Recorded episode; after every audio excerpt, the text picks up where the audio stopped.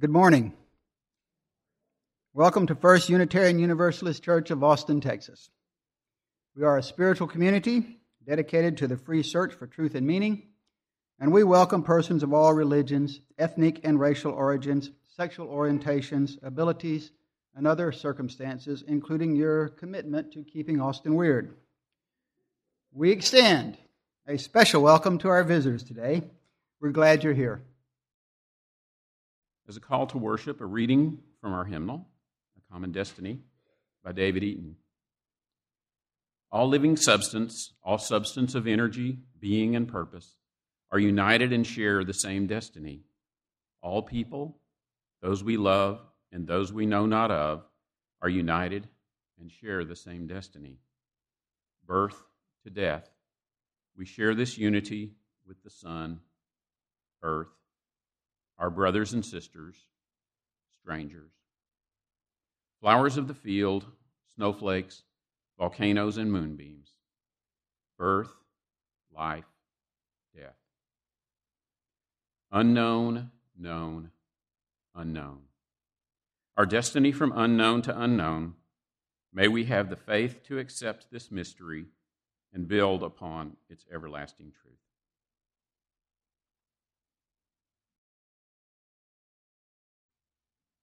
This reading is a quote from Sargent Shriver, who many of you recognize, of course, as the first director of the Peace Corps. It's from a book, A Good Man Rediscovering My Father, by Mark Shriver. Compassion is the ideal, he maintained in a speech at the World's Fair in 1964, that must illuminate from the very center all our efforts to bring a better life to our world within our country and in the farthest reaches of the planet. And he went on to say, It is only with the mask of many colors, through the testaments of many religions, through the dust of poverty, or through the disfigurement of disease, and recognize his brother.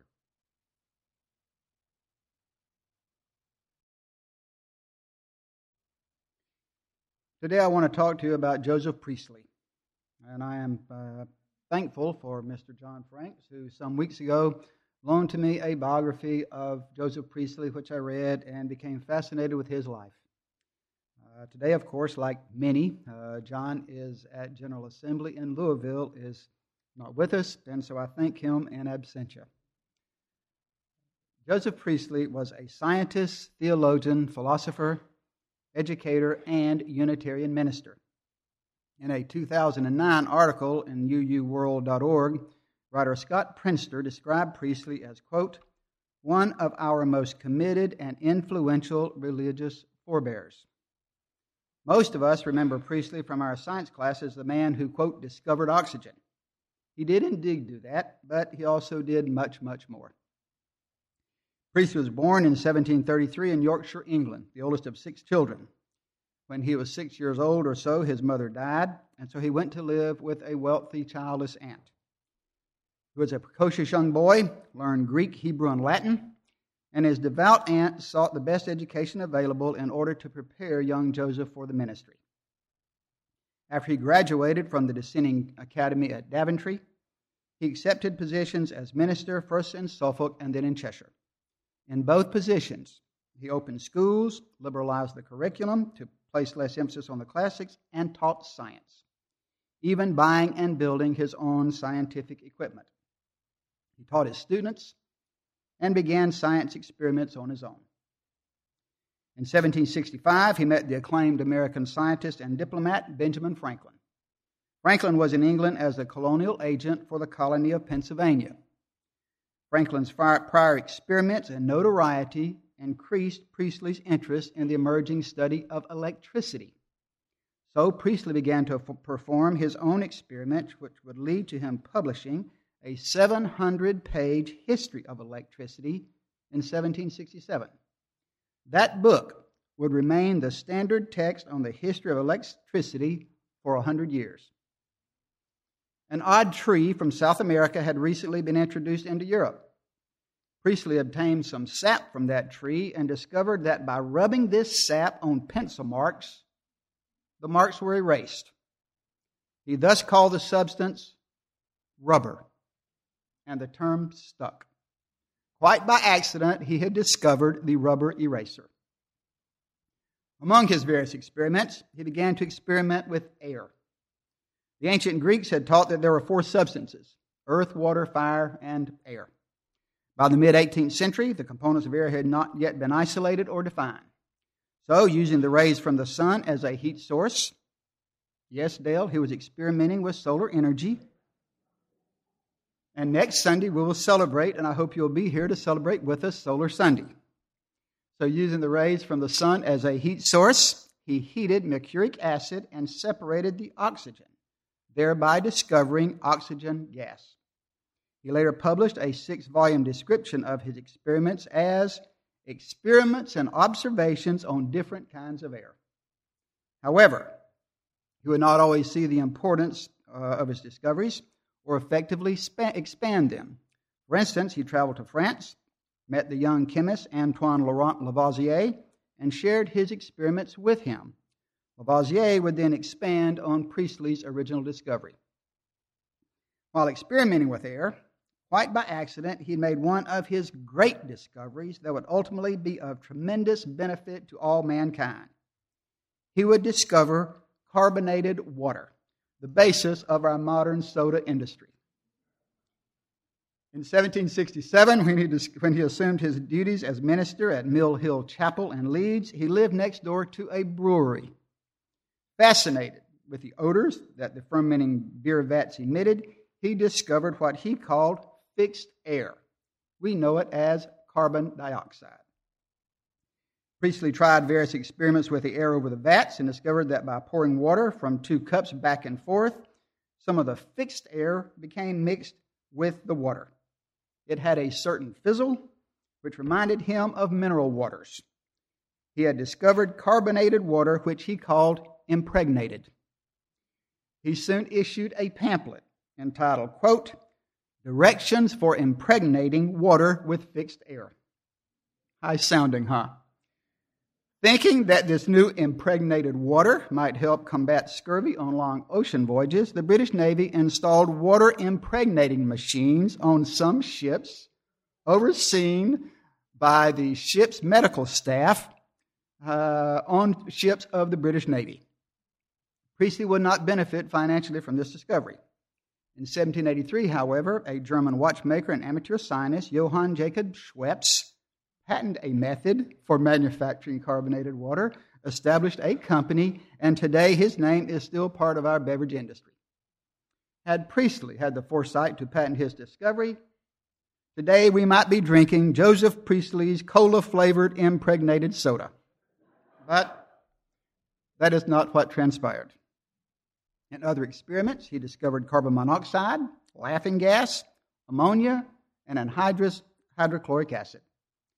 For his renown as a scientist, in 1766 he was elected a member of England's prestigious Royal Society, and in 1773 was awarded the Society's Copley Medal. Priestley was also an innovative and recognized educator. In the various schools he established, he emphasized science, philosophy, and contemporary history. At one of his earliest schools, he became upset with the poor quality of available grammar books. Therefore, he wrote and published his own. The work is considered noteworthy in that it helps standardize English grammar and distance it from Latin. The work was so well received that he was offered a position, and he accepted it, teaching modern languages and rhetoric at Warrington Academy. He wrote several books on educational theory, proclaiming that education should not just look to the past and classics, but rather to future practical needs. One of his books, Lectures on History and General Policy, was used by Yale, Princeton, Brown, and Cambridge universities. Even here, Priestley created controversy. He called for change, criticizing traditional methods.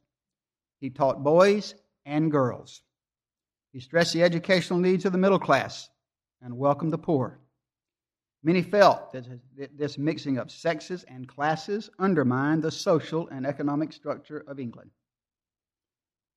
However, Priestley was first and foremost a Unitarian minister, and he saw himself primarily in this role all of his life. He was from, a family of Calvinist Presbyterians, dissenters from the official established Church of England.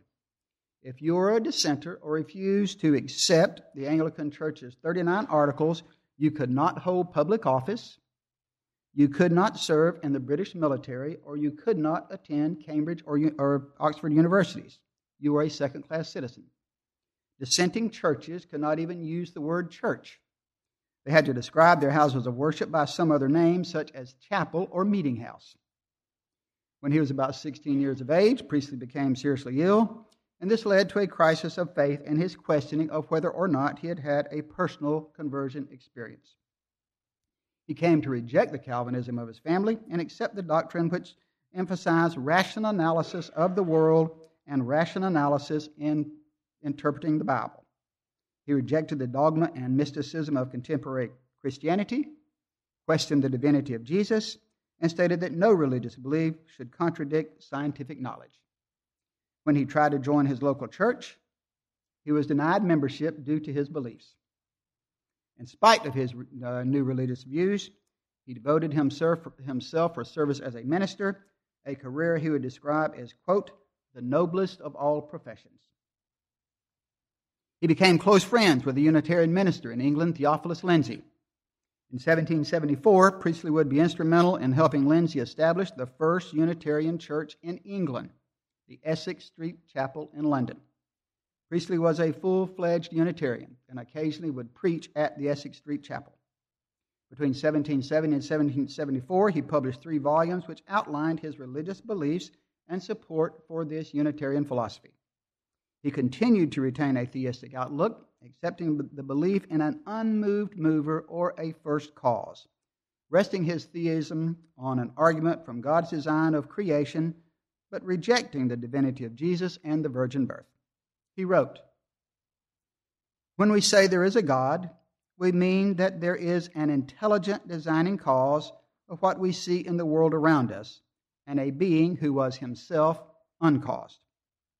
He published a history on the corruptions of Christianity and a history of early opinions concerning Jesus. Thomas Jefferson would later write I have read his corruptions of Christianity and early opinions of Jesus over and over again, and I rest on them as the basis of my own faith. In his essays on the first principle of government, he advocated freedom of religion and conscience, arguing that religion was a private matter and that government should have no say in it. He called for religious liberty and the repeal of discriminatory laws, stating, quote, Respect a parliamentary king and cheerfully pay all parliamentary taxes, but have nothing to do with a parliamentary God. Religious rights and religious liberty are things of inestimable value. Criticism would be leveled at Priestley for his Unitarian beliefs. He defended his beliefs and wrote, Let us not therefore be discouraged, though for the present we shall see no great number of churches professedly Unitarian. We are, as it were, laying gunpowder, grain by grain, under the old building of error and superstition. With a single spark, it may hereafter inflame so as to produce an instantaneous explosion, in consequence of which that edifice, the erection of which has been the work of ages, may be overturned in a moment. Priestley was expressing an optimism for the, for the future of Unitarianism suggesting that the groundwork was being laid grain by grain, which would one day erupt and blow away old error and superstition.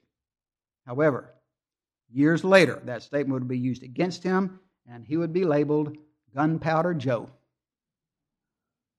After his various tutoring, teaching, and ministerial positions in 1780, at the age of 47, he became minister of the new meeting house in Birmingham, England. He preached and taught on Sundays opened a school that soon had 150 students, wrote voraciously, and continued his scientific experiments. Although an outspoken and recognized liberal, for the most part, his early years at Birmingham were happy ones. But controversy built slowly as he challenged existing institutions. He founded a public library. Some objected to, liberals, to liberal theological books contained there. He delivered a sermon attacking slavery, which some opposed. He supported the American Revolution against his own country, the British. He started an interdenominational Sunday school that welcomed the poor, once again causing many to question this as an attack on the existing social order. In addition, in 1788, King George III had his first bout with insanity. After he recovered temporarily, many now saw any attack on the king or government as expressing disloyalty and showing a lack of patriotism. But Priestley continued his liberal preaching and writing. This was when he published his Corruptions of Christianity and Early Opinions Concerning Jesus. Both works proclaimed that the early Christian church had been corrupted and distorted, drifting away from the original and correct position of Unitarianism. A series of pamphlets denouncing Priestley followed. William Blackstone, the acclaimed legal theorist, proclaimed that opposition to the Church of England should be regarded as a crime and that religious dissenters, by definition, could not be loyal British citizens. Many people agreed with him. The final blow would come in 1789 with the beginning of the French Revolution. Priestley believed that scientific progress would help bring about human progress and saw times as continually getting better and better. And in that light, he interpreted the French Revolution. He wrote that it would help bring about universal peace and goodwill among all nations and an empire of reason. Tensions between England and France arose. During this time of international crisis and tension, Priestley called once again for the repeal of all discriminatory laws against non Anglicans. Opponents struck back. The popular press ran cartoons of Priestley, showing him trampling and stomping on the Bible. His old statements were resurrected, and he was labeled that Gunpowder Joe. In, in, January of 1790, a shot was fired by an unknown assailant through a window of his home. Walls in Birmingham were chalked with the phrase, Damn Priestley.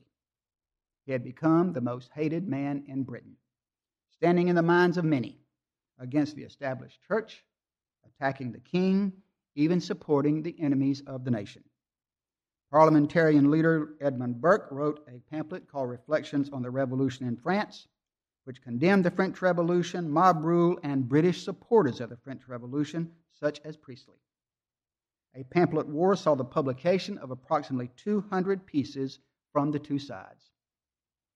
In the midst of these heated times, English supporters of the French Revolution did not back down. They planned a celebratory dinner for the second anniversary of the storming of the Bastille, uh, which had taken place in July of 1789. So, July of 1791, they planned this dinner. Priestley would not attend. Nevertheless, on the night of the dinner, a drunken mob of several hundreds arrived at the hotel where the dinner was being held only to find that the diners, having heard of potential violence, had met early and were already gone. So no one was there. After breaking the windows at the hotel, this drunken mob then proceeded to Priestley's church, the new meeting house, and burned it down. They burned another dissenting church and headed to Priestley's home. Priestley and his family fled, and the mob screamed, Down with the dissenters! God save the king! They torched Priestley's laboratory and burned his home down. The Birmingham riots lasted for several days. More buildings were destroyed. 10 to 15 rioters died in burning and collapsing buildings. All businesses in Birmingham were suspended. Many were arrested for the riots. Two were eventually hanged. Priestley himself had fled to London, where he took refuge in the home of Unitarian minister Theophilus Lindsey. Upon hearing the news of the Birmingham riots, King George III stated, Quote, I cannot but feel better pleased that Priestley is the sufferer for the doctrines he and his party have instilled, and that the people see them in their true light. Priestley would then write a letter to the people of Birmingham. Priestley was a perpetual optimist and wrote that he was shocked about the violence against him. He said, quote, I was far from expecting the injuries which I and my friends have lately received from you. However, he did recognize that his religious views had been one of the causes, and so he questioned the people of Birmingham, asking, Can you think that such conduct as yours offers any recommendations of your religious principles in preference to ours? Priestley remained in England for three more years, but was increasingly marginalized and rejected. Old friends, even in the scientific community, deserted him and refused to have anything to do with him.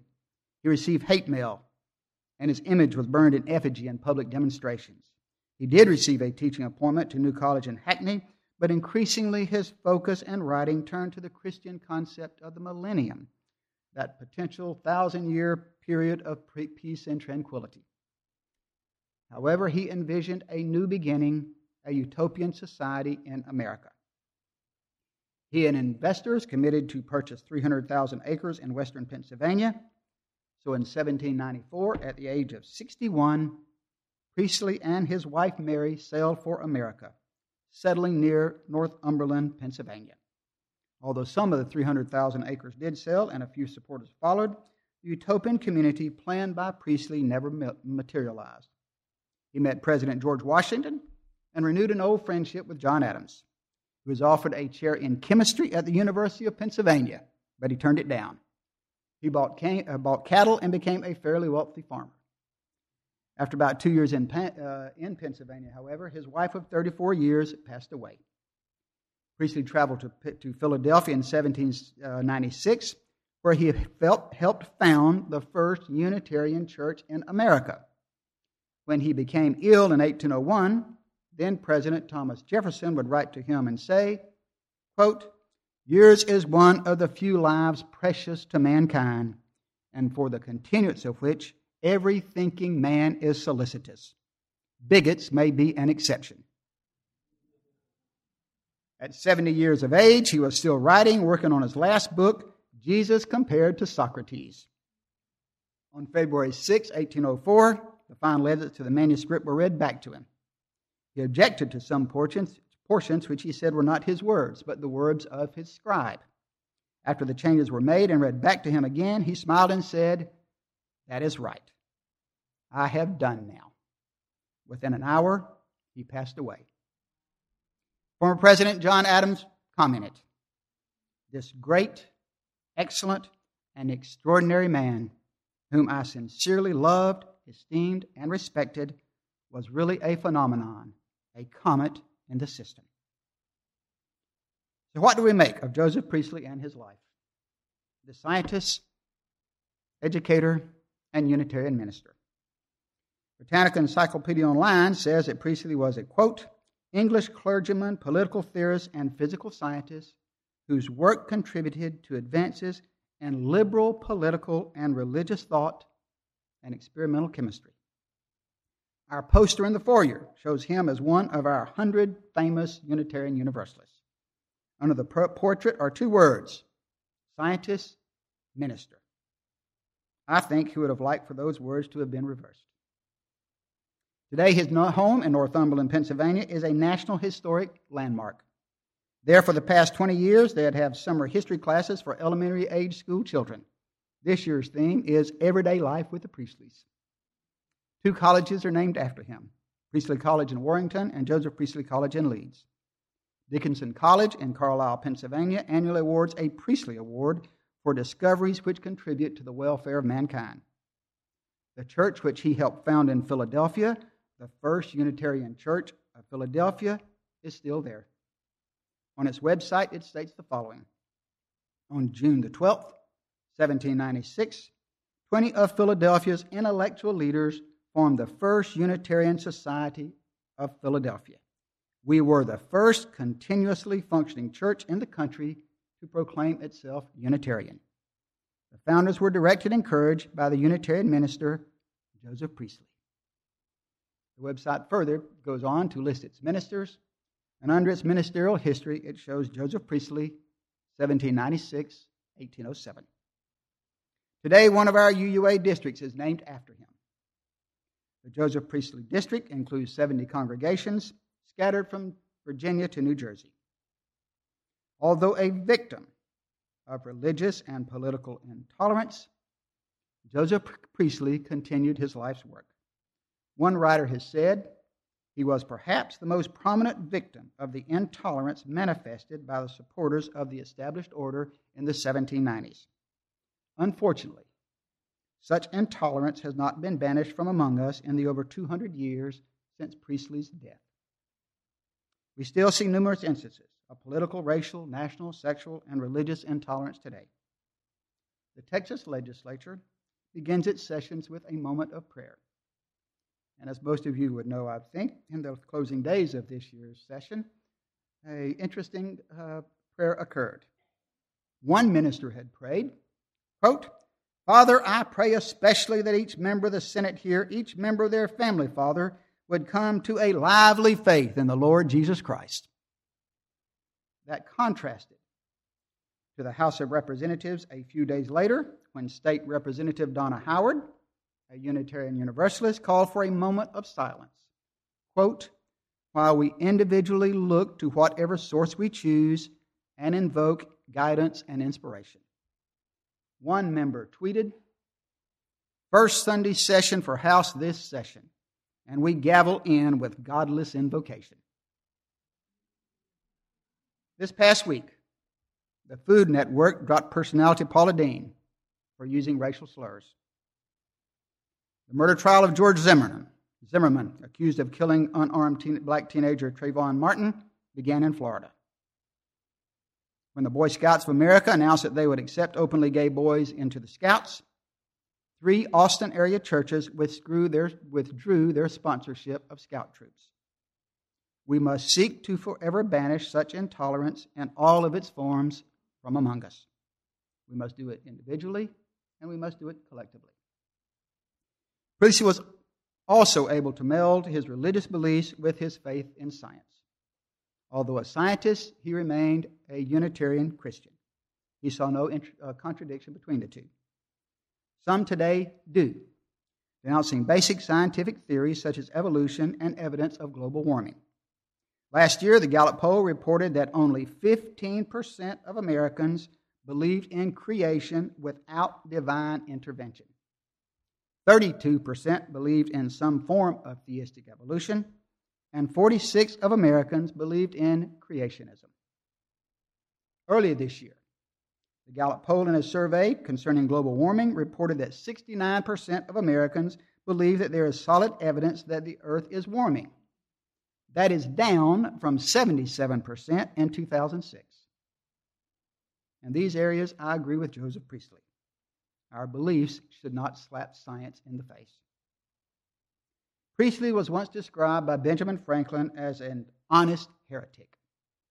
Franklin stated, quote, "Tis his honesty that has brought upon him the character of heretic. Oh, that we would live our lives as such honest heretics.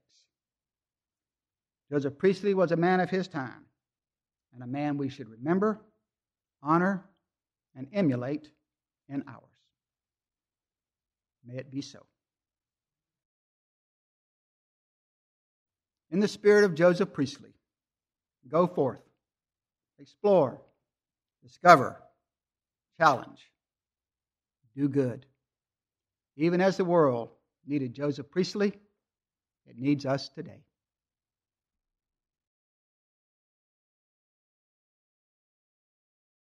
This is a presentation of the First Unitarian Universalist Church of Austin. For more information, visit our website at www.austinuu.org.